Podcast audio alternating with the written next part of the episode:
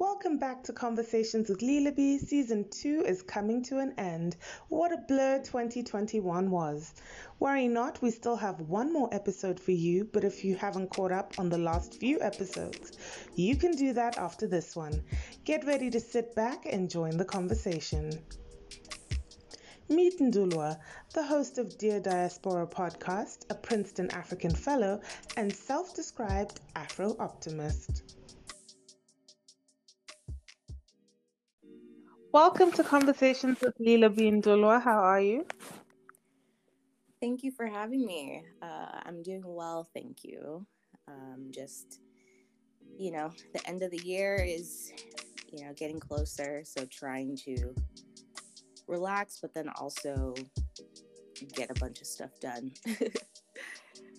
yeah, no, I'm sure. I know everyone is like, end of the year? Have you met your goals and other people like put so much pressure on it? I'm just happy like it's still we still have time to achieve new goals. We still have time to square other things off. And i think for a year that's been a little bit up and down for me i feel very positive about the way that it's going to end. Awesome. I'm happy to hear that for you. Um, and and likewise i'm not um, I try and ignore, you know, when people say stuff like that, where it's like, you have 60 days left, you know, and they're just making you panic a little bit. Um, I try my best to resist and just ignore those because it's it's not realistic. You know, we still have time. Um, yeah. yes. All right. Well, let's get into our conversation today. But first, I want to kick it off with can you give me like four words that your friends and family would use to describe you? Wow. Um, yes, that's a great question. Um, four words that they would use to describe me. Um, I would say ambitious, number one. Um, focused, number two um, is empathic the right way to say it? Empathic. Yes. Yes, empathic. Um, Last one. Adventurous. Ooh, okay. So those like all almost go together. I mean, being ambitious, being focused, like where where do you actually feel like you got your ambition from? Is it something that you developed by yourself or is it something you saw like in your family emulated? Mm, another really good question. Um, I would say just watching my mom, um, you know, she, you know, we, um, I live in the US and she moved to the US first um, when she was about 30 and essentially just started her life over um, in effort to make our lives better. And so just I think seeing that example of someone, you know, making a huge sacrifice, um, starting over, um, doing whatever, you know, doing whatever it takes to provide um, for her family, I think just was always just that example for me that showed me um, you know that you gotta you gotta work hard for the things that you want. And if you want to live a certain type of lifestyle um, you're gonna have to put in the work essentially. So i think watching my mom um, over the years has really inspired me. Oh that's beautiful. So speaking of your mom um, maybe for people who are unfamiliar with you, tell me a little bit about your childhood and how you grew up. Yeah, yeah. Um, let's see. So I was born in Lusaka, Zambia. Um, the first five years of my life, I lived in Kabwata, actually.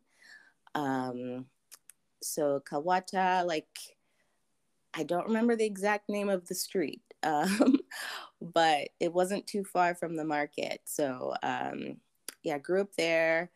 And, you know, in 2000, my mom um, made, you know, that big decision to, you know, move to the US, um, you know, seeking greener pastures.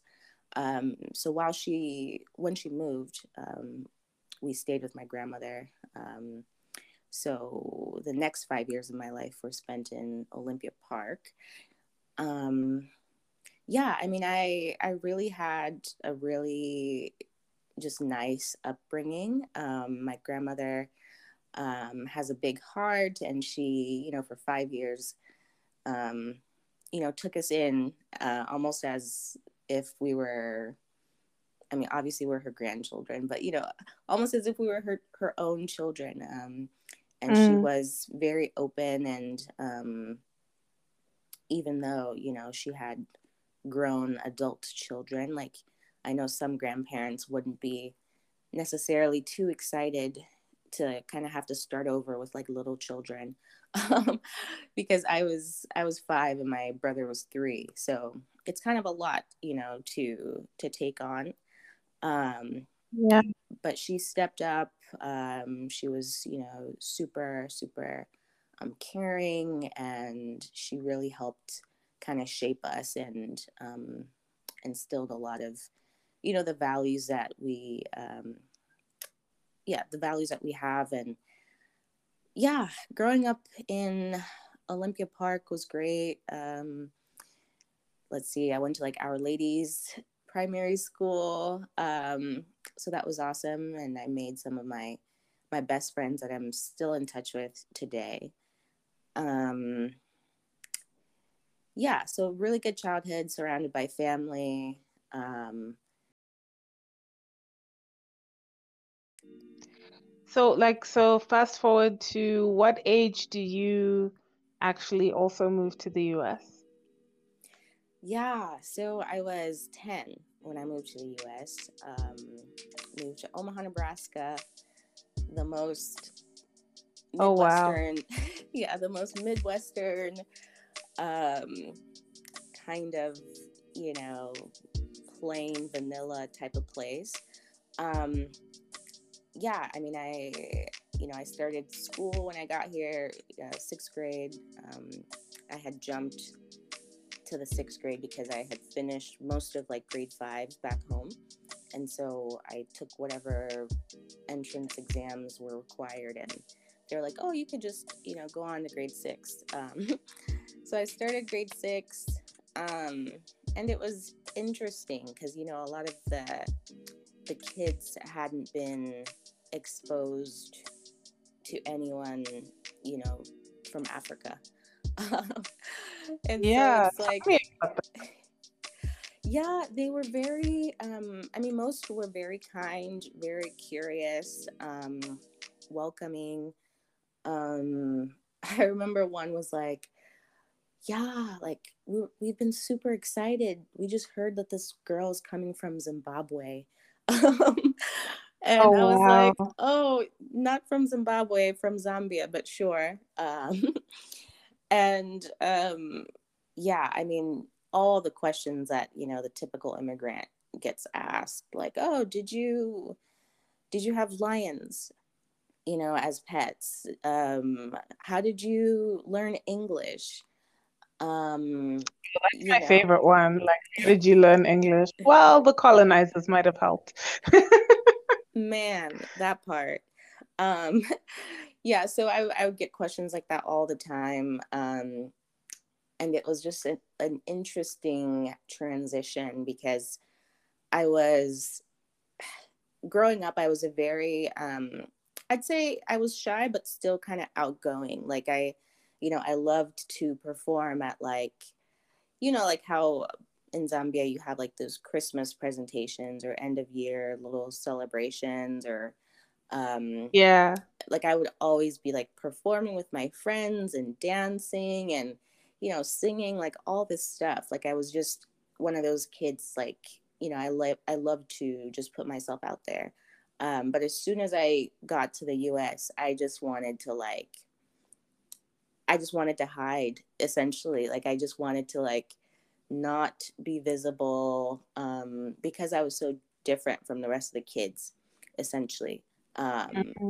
And I just didn't want to stand out in that way um, because I, I understood that I was so different. And so I, yeah, I was kind of closed off, um, very, very kind of timid. And looking back, I'm just like, why? Like, you know, that, that really wasn't me. But I think that was my way of kind of like protecting myself as I adjusted to this new life, yeah. essentially. I mean, I was gonna say, it was you protecting yourself because you you are already different, and you're someone who's new, intriguing. People are asking questions, making assumptions. There's enough of like a spotlight on you where you kind of just don't want to attract any more attention. It's almost like, oh gosh, I wish I could just be like everyone else. I wish I just could blend into the background or something. So I can totally relate to that, like sort of feeling like the other and despite whether or not people are being nice about it and being lovely about it, you just, when you're that young, you kind of just want to be like everyone else. You don't want to be special. You don't want your teachers to treat you differently or your friends to treat you differently. You just kind of want to be the same as everyone else. Absolutely. Absolutely. You know, um, I think the older you get, the more you realize, like, you know, being different is actually cool. Um, but when you're younger, you know, when you're 10 years old, you're just like, no, I just, I just want friends. I just want to, I want to fit in. Um, and so that was like my focus, you know, my first few years um, when I got to the US. But yeah, it was a good time. You know, I'm, I made some good friends um, eventually. Um, though I did have, I always remember I did have this one bully um, in sixth grade. Um, and she was like, so we were supposed to be sharing like lockers, and she would just like, she would remove my stuff from the locker and just like leave it outside. Um, and I don't know why she was doing that. She just had this like, I don't know, I think it was ignorance or maybe even racism um, yeah. Yeah, we eventually like addressed it. Um, but you know, she'd like call me names like bubble butt, I remember. She was like, Oh no, you were a baby. Imagine. Imagine. Yeah, she would call me bubble butt. And I mean, I I wasn't even fazed. Like it's not like I was one of those like, oh my God, like now I'm gonna cry or you know, I just was like, okay, like why are you like why are you calling me bubble butt like there's nothing wrong with having a little booty like you know like, i'm so glad for you for little you that you thought that was normal and that you didn't take it in a bad way. I mean anyway when you look at it now fast forward to these days everybody wants a bubble butt. Everyone's trying to get african features so exactly. she, she might have even gotten a bubble butt by now. We don't right right.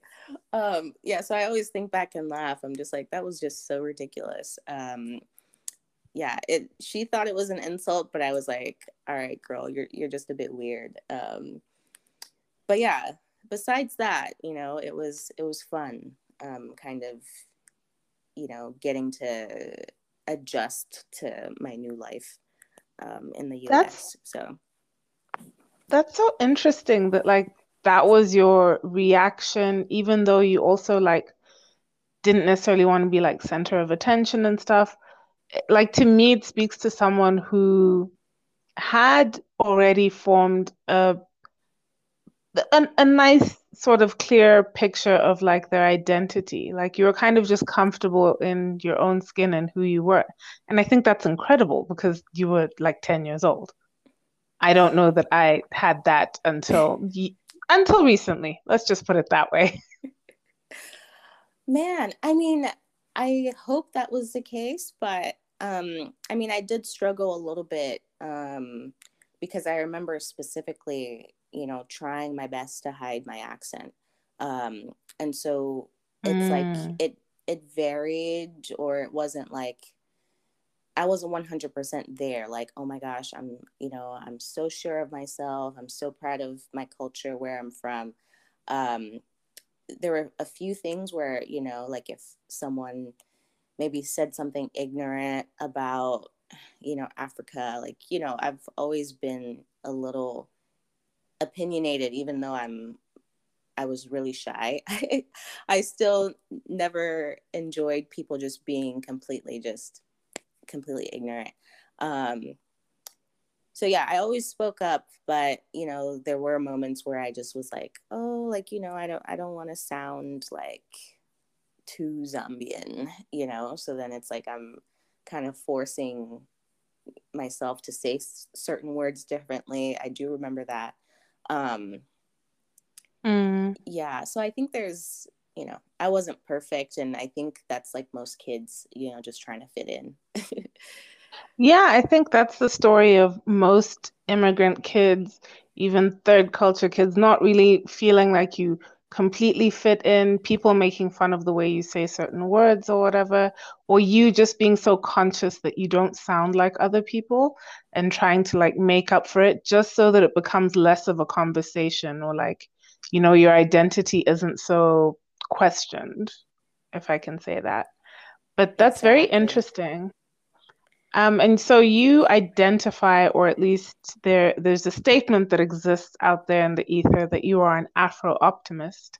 What does that mean to you? Yes, yes. Um, yeah, I identify as an Afro optimist, um, essentially because I I believe Africa has a bright future. Um, despite you know some of our challenges, I think we are able to um, overcome them um, with really just uh, a collective effort to be, you know, innovative, um, support each other, um, you know, embrace our culture. Um, yeah, I think, yeah, I think we have a bright future ahead, and I think that stands in contrast to a lot of people who are more skeptics or um, or just pessimistic you know like there's some people who get very um they're just kind of over it or they're very jaded and just like ah there's no hope. Everything's so frustrating. Nothing's getting done. You know there's some people who look at things that way.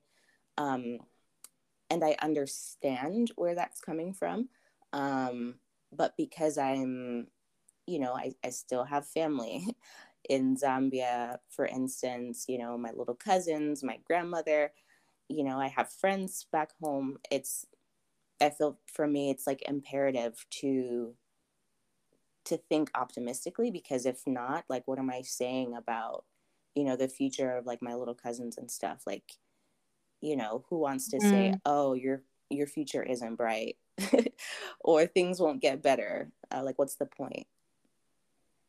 Yeah. Well, I think that's a beautiful sentiment and a beautiful way. Um, you know, millennials and, and even people younger than millennials. Is that Gen Z? Sorry, I forget these things. I think there is a beautiful sort of celebration of self, and not just as young Africans and being Afro optimists, but just around the world, like people sort of really kind of feeling like positive about where they're going. I mean, I know in Zambia, you obviously you know we had the election recently, and people were very older generations are very skeptical. Oh, there's no way that the current government's going to get voted out of power. And the youth were just like, nah, we're showing up, we're showing out, we're going to vote. And they succeeded in, in the goal that they wanted in terms of getting new leadership. And I think you know those are things that just add more to like our optimism and and make us feel like you know we're able to make change and and and positive change and positive impact. Absolutely. Absolutely. Um yeah i mean i was following the elections closely and you know i also just had this feeling that you know people were just were fed up and wanted you know something better. Um and so yeah i'm i'm happy you know things turned out the way they did. And um again i'm hopeful for the future. Um but i'm just i'm thinking i'm always thinking through like you know what like are people just kind of relaxed now? Or are people demanding you know are people demanding more you know from this new administration? Like i feel like sometimes you know after elections it's like people just kind of go back to business as usual um, oh yes no we can we can tend to be complacent. I think even a comparison like even i think in in america people fought so hard or the people who didn't want trump in office anymore fought so hard for that and then it's like you you breathe it and i mean that was also that m- much like zambia came with its own ptsd that presidency so mm. i think when people finally were able to get someone else in power it's also like oh can breathe a sigh of relief. And it's almost like okay can i take a break politically? But it's like mm, no we still need to hold people accountable. That's we still thing. need to keep our eye on the prize you know? We voted someone in but let's not forget they work for us. So let's make sure that you know we're holding them accountable. Let's make sure that we're communicating with them that if they're not doing a good job or if when they are doing a good job absolutely absolutely and you know i think it's a universal thing um because it's like you know at the end of the day yes we're citizens um of our respective countries but you know, we're not politicians. Like, yes, we can speak up and we can protest and we can, you know, advocate for different things, get in touch with, you know, lawmakers. But our hope is that the people that are actually elected are doing what they're supposed to be doing. um, yeah. So I think it gets really frustrating um, and a little bit overwhelming. Um, whether you you know you're in the U.S. or you're you know in Zambia, it's like it's like constantly there's just something happening and you're just like oh lord like what now you know what now what are we protesting about now or what do we need to you know rally uh, for now um, but i guess that's just a part of of life and being you know kind of plugged into to what's happening around you um, but it's necessary it's very necessary. And speaking of something that's necessary or you know that you clearly found necessary was starting your podcast which is Dear Diaspora. And what made you want to start this podcast? Yeah.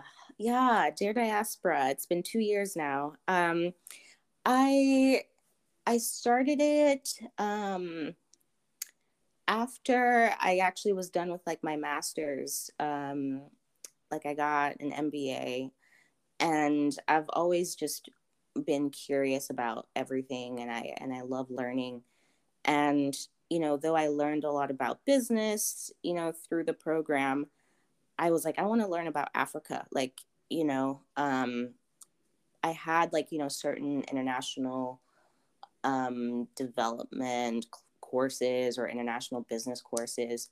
Um, but obviously, you know, given the curriculum was US based, um, there was very little African content, if any. Um, and so mm. I, I was just curious and I was like, okay, like I want to learn what's it like to, you know, build a business in Africa. Or, you know, if you are an African based somewhere else in the world, what's it like you know, for those folks trying to start businesses. Um, and I was also just curious about, you know, given, you know, a lot of the challenges that, you know, African countries are facing, I was curious to see if business could play a role in, I guess, solving certain issues or problems. And so, yeah, it was mainly out of curiosity. Um, I wanted to talk to people, connect with people, uh, learn their stories, um, yeah, and then just go from there.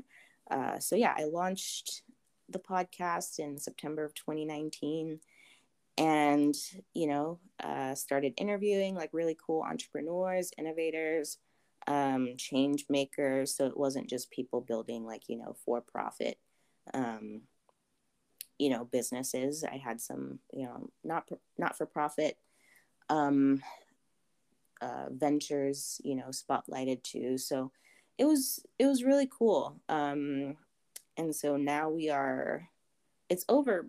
Yeah, I'm over 50 episodes in, and and now the podcast wow. is, Yeah. um, and now the podcast, I'm going a bit more broad and not really focused on just business alone. Like I'm I'm creating space for different sorts of conversations. Um, like this season, we, you know, I just recently did like an African music focused episode. Um, I was going to ask you about that. Yeah. Like what, what made yes. you think of doing that?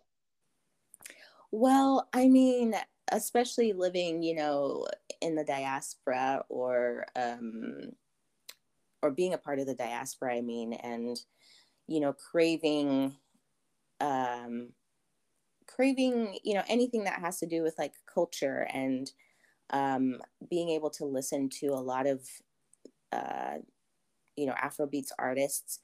Um, I thought it would be like a really cool episode to just explore, like, you know, over these past, let's say, five to 10 years, just how we are luckily able to listen to to more and more African music, more and more Afro beats mm-hmm. and different genres. It's like, you know, essentially African music is is going mainstream. You know, like you're seeing a lot of, um, you know, new people or Americans even listening to like Wizkid and Burna Boy and artists like that. So I think it's just like an interesting time, and I wanted to kind of discuss it and um, I guess my curiosity was like, okay, what exactly has led to a lot of these artists being able to be more mainstream um, as far as like the US goes?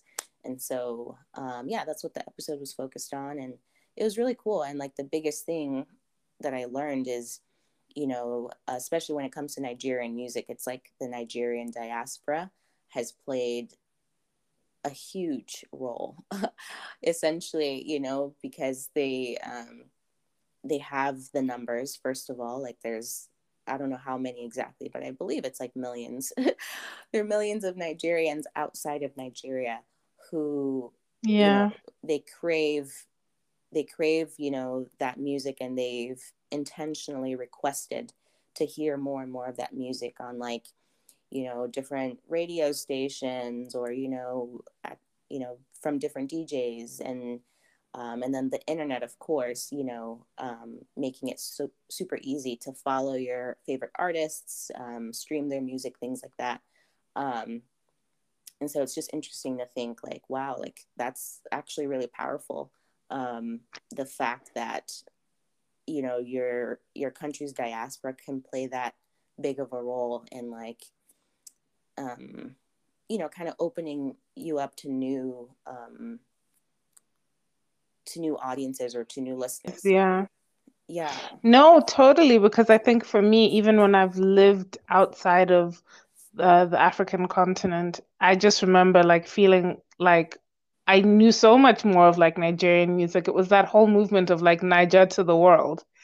Like, yes they really do like represent in that way and i know like recently i've been seeing on social media a lot of like amapiano like in the uk all these sort of like takeovers and south african djs and performers getting you know that sort of shine and and gigging and doing concerts and so i feel like you know i mean we're, we're definitely all behind nigeria in terms of like the number of years that they've had getting their music out there. But I think it's interesting more and more to see like that people aren't just so focused and thinking like Afrobeats is only Nigerian and they're getting to know different kinds of music, whether it's from Zimbabwe, Zambia, South Africa, wherever it's from, Kenya. And I think it's it's it's slowly getting that sort of attention and recognition that it definitely deserves because it is top tier music in my opinion.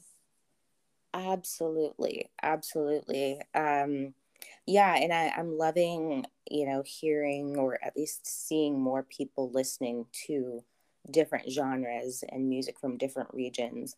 Um, you know, like, you know, the Amapiano sounds. And um, I think it's just interesting to see also just what role like social media plays in all of that. Cause it's like, you know, the more you know let's say tiktoks you watch or the more little Instagram videos you watch, you know, featuring that music, you're like, oh, like this sounds really cool. Where's this from? And then it's like, mm. that's how things just go viral, um, I guess, these days. So, um, yeah. Yeah, I mean, look at Jerusalema went like all over the world. Oh my gosh, that song yes. like was hot for like two years, and I was like, okay, we get it. I mean, I still love the song. Every time it comes on, I want to dance. But I definitely saw a lot of TikToks, reels, whatever you want to call them. Yes, yes. So it's like, yeah, the world is like, you know, it's it's huge, obviously, but then it's getting kind of smaller and smaller through the internet. So um, I love to see it, and I'm excited again for the future because I want to, yeah, I want to be able to listen to even more, you know, artists from different parts of the continent. So, um, yeah, I think music especially has a, a bright future. Um, African music, yeah.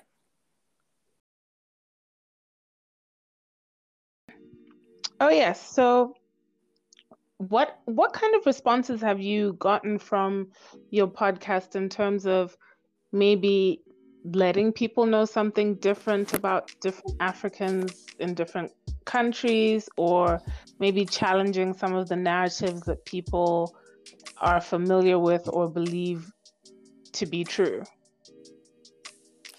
Yeah, I mean, I've gotten um, really good feedback, I would say. Um, a lot of people who, you know, who listen or, you know, actually go out of their way to, to comment or send me a message are just like, wow, like this is so necessary. Keep going. Um, you know, and, you know, sometimes people are even like, oh my gosh, you need to have way more, way more subscribers or way more way more followers. Like more people should be listening to this. Um, and so I'm like, I know. um, so it's um, yeah, really good responses. And with podcasts, it's sometimes it's um, it's a little difficult. I'm sure you know to get you know, let's say real time feedback or responses to some of your content. Um, because you know people would have to like maybe leave a review um, you know, sometimes people leave maybe YouTube comments, um, but most of the actual um, responses I actually get to see are from like my social media posts uh, covering certain African topics.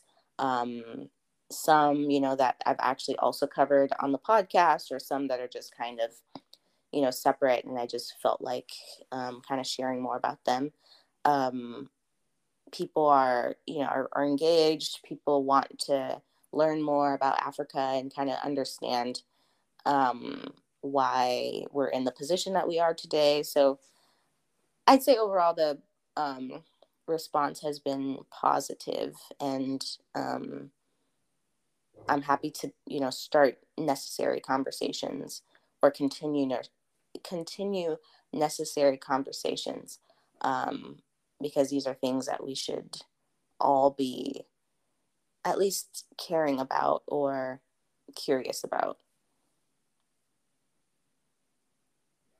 Yeah, and I think it's amazing that now we all have access to such platforms as podcasting or such media forms where we get to tell not only our stories, but the stories of others and sort of just let people in on different parts of the world, different ways of living, I think it's like so informative. Like so many people can access it and just learn something new or change their perspective. And it's such a powerful medium. Absolutely. Absolutely. And, you know, you'll find that a lot of, you know, like when you're just searching for Africa focused um, content or uh, even podcasts, a lot of times it's coming from people that aren't African, you know, and sometimes it's like, you know, whatever they share, you got to take with a a grain of salt or you got to kind of take the extra steps to really investigate like okay, why is this being said this way? Is this actually accurate? Mm. Is there some bias here? Like, you know, I'd rather um on a lot of certain, you know, topics I'd rather hear from someone who's actually from the community versus um, you know how a lot of media is still run by um, non-africans or, or non-black people. Yeah that's so true and very important to like sort of have that discernment. So Nduulwa, I want to know a little I want to know a little bit more about what you actually do on your day to day outside of your podcast. So, like professionally, what do you actually do? Yeah, yeah. Um, happy to answer that. So, um, first, like my full time gig, um, I'm a Princeton in Africa Fellow. So, this is something I started in July um, of this year. And essentially, it's like a a year long um, fellowship um, where you know like recent college graduates and like young professionals are placed or partnered with an organization based in Africa. And the point of the program is to essentially um, you know first you're learning from the organization. Um, if you have some sort of interest in you know, building a career in quote unquote African development. It's basically to give you exposure um, to that. You learn from the organization. You contribute to the organization in whatever capacity you can um, for a year, and then um, from then on, you know, you you make a decision about you know what you want to do, whether you want to stay with the organization or maybe you um, want to move on and, and do something else you know on the continent. Um, so it's like a really cool opportunity. Um, yeah so i'm doing this until july next year and i was placed with an organization based in accra ghana called emerging public leaders. And so their program is also a fellowship program that places a recent uh, Ghanaian university graduates into public service positions at various government ministries. Um, so, what they're essentially trying to do is um, make make public service more of a more of a like a meritocracy, if I'm saying that correctly. So it's like you know they pick the best and the brightest and um, that's how you know these their fellows are selected to be placed in those ministries. And it's not like you know how we typically think of how people get involved in government like you know through connections or you know through maybe their uncle works at this one department and then they're like oh yeah you can come work. Um, so they're trying mm. to yeah so they're trying it's to based on merit yeah instead Exactly, exactly. So um, I'm learning a lot from it, um, and it's not it's not something that I I thought I'd be doing, um, like the whole like the the more of the focus on the public sector, um, because I've you know my background is kind of like in business, and so I've kind of been trying to explore maybe that route a bit more. But then when I learned about the organization, um, I thought it would be great to kind of expand and learn more about, I guess, yeah, the public sector a bit more and just how influential it is. And I've come to learn that it's, it's, it's literally everything because you know they're they're the ones in charge of implementing policies, and so if they aren't doing what they need to be doing, or if they're not working um, efficiently, people people suffer essentially you know because um yeah we need we need good public policy. We need people that are actually effectively uh, governing and um, effectively you know delivering services um, that people need. So um, it's actually changed my um, or it's it's broadened my um, i guess my perspective a little bit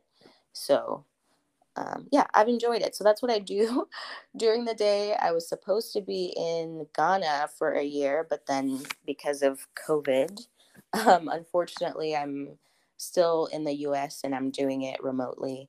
Um, I will have an opportunity to go to Ghana next month um, for about a month to begin with. Um, but then beyond that, um, I'm not sure that I'll be able to um, stay that for that long.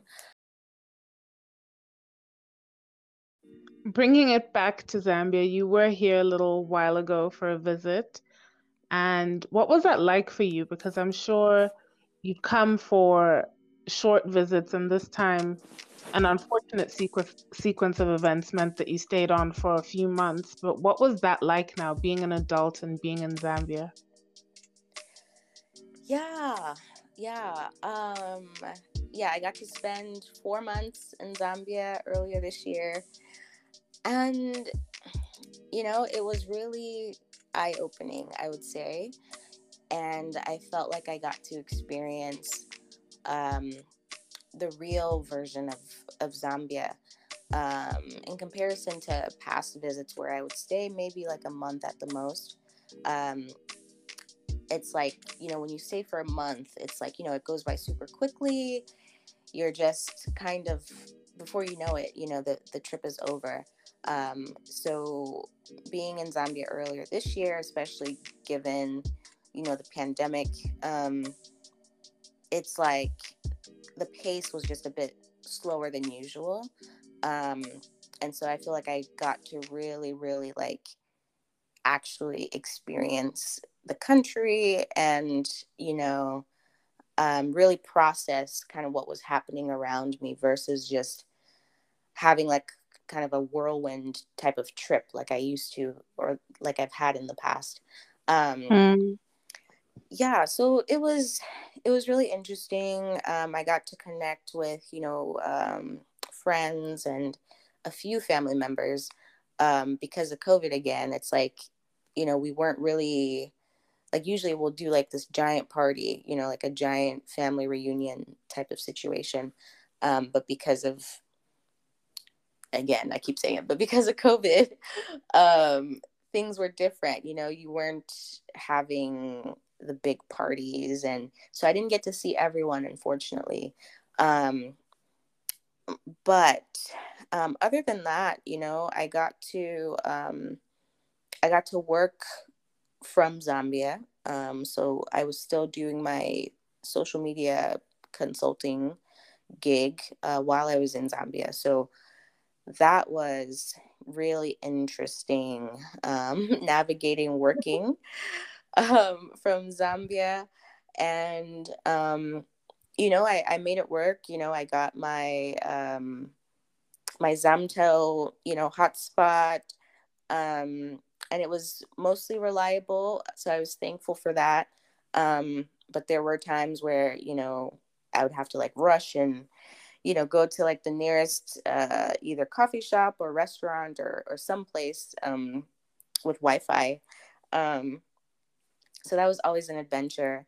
Um, but it kind of opened my mind up to like oh like you know this is like this is possible essentially. Like you can be in zambia or you can be in an african country and work um, for like let's say a foreign company remotely. Like it's possible. And so although that doesn't apply to everyone. Like you know not everyone's going to be doing that. I just i just thought it was cool to think like okay like something like this is possible.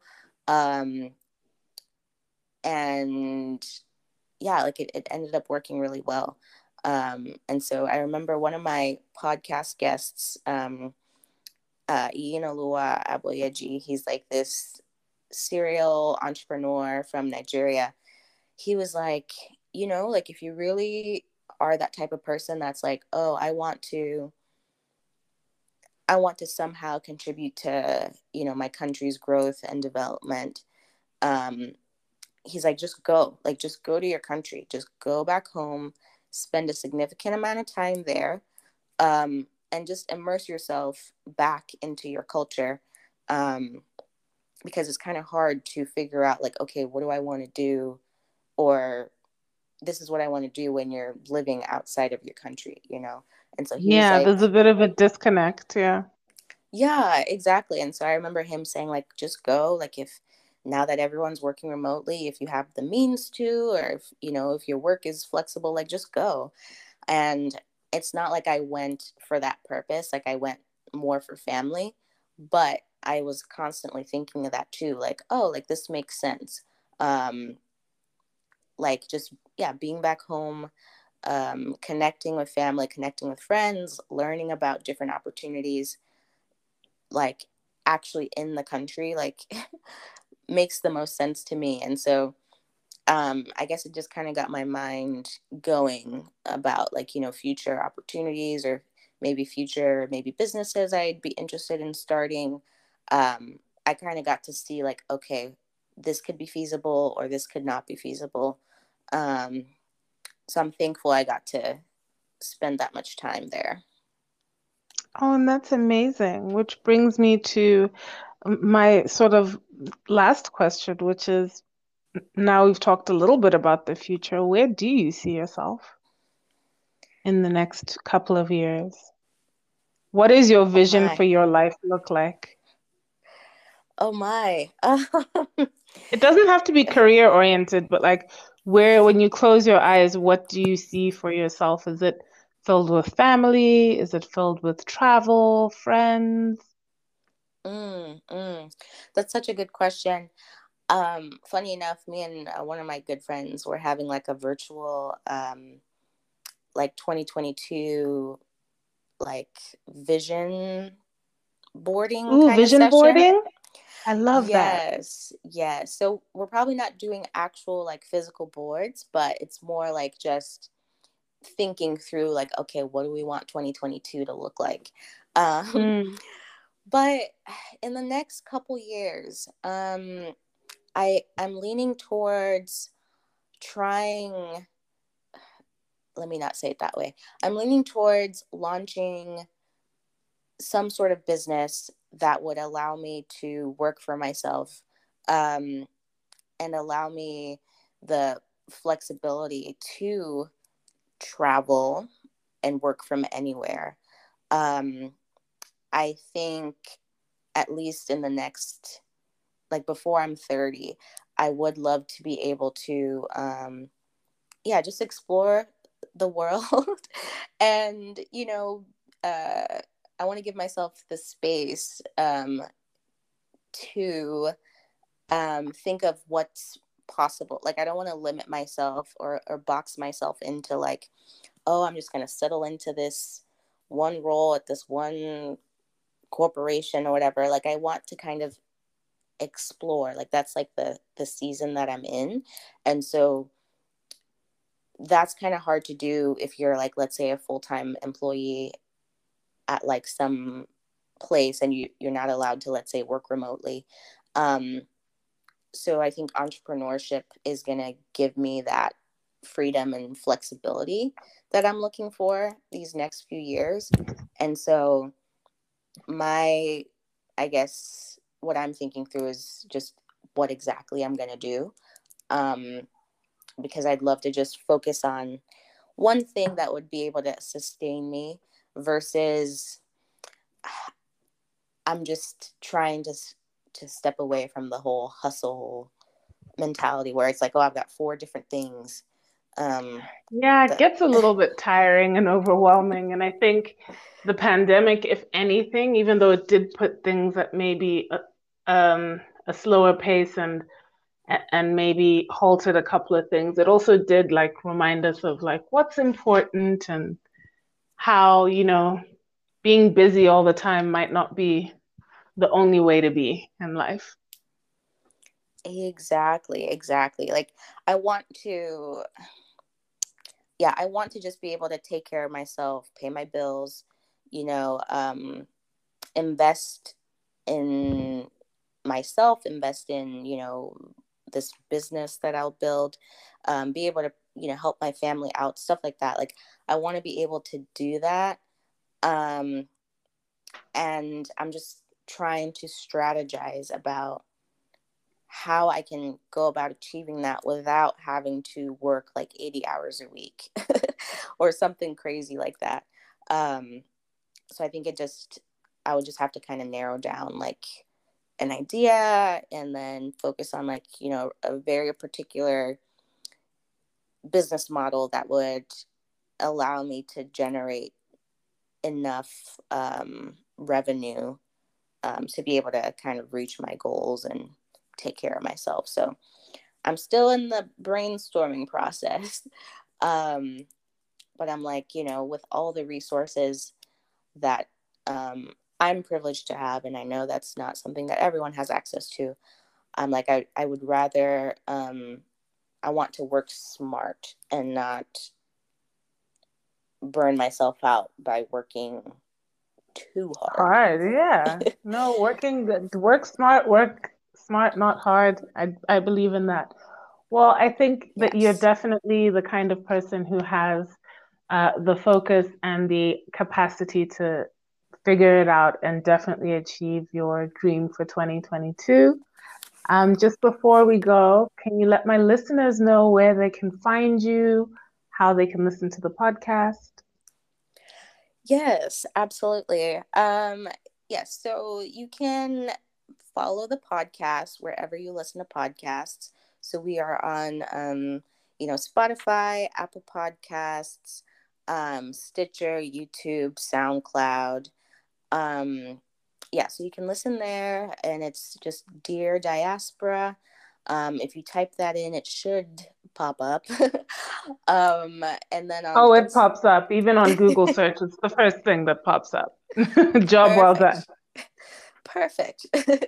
um, and so yes, on social media you can find me. Um, like my personal account is at Nduulwa N D U U L W A. If you want to follow me there, I I don't do too much um on that account, but you're more than welcome to follow me. Um, and then um, I'm the most active on the podcast account at Dear Diaspora. Um, so that's where you can find all my, you know, me sharing whatever my opinions on different topics, um, sharing, uh, you know, really informative uh, kind of content um, that's focused on Africa, focused on the diaspora. Um, so yeah, at Dear Diaspora. Um, what else did you ask? no, that was it. That's okay. just all we need to know. Everything else will be in the show notes as well so that everyone can take a look and find the appropriate handles to follow you. I just want to say thank you so much for having a conversation with me today. It was nice to also uh, catch up a little bit and see where you're at and what's going on in your life. Absolutely, absolutely. Um, thank you for having me. Um, it was great catching up, um, and you know, such great questions that kind of had me reflecting on um, things that are necessary. I think to reflect on. And yeah, thank you everybody for listening. Check the show notes for links to Nduulwa's work. Before we go, show a little love for your favorite podcast on Anchor by sending us a round of applause, giving us a star, and leaving us a voice message on Anchor telling me what you thought of the episode. Who knows, you could get a shout out on the next episode. Remember, we're now on buymeacoffee.com forward slash Leela B, so you can donate and help me fundraise to buy better equipment as well as film equipment to turn this podcast from audio to visual. That's it for this podcast. Remember to look out for more episodes and continue to join the conversation. Until next time.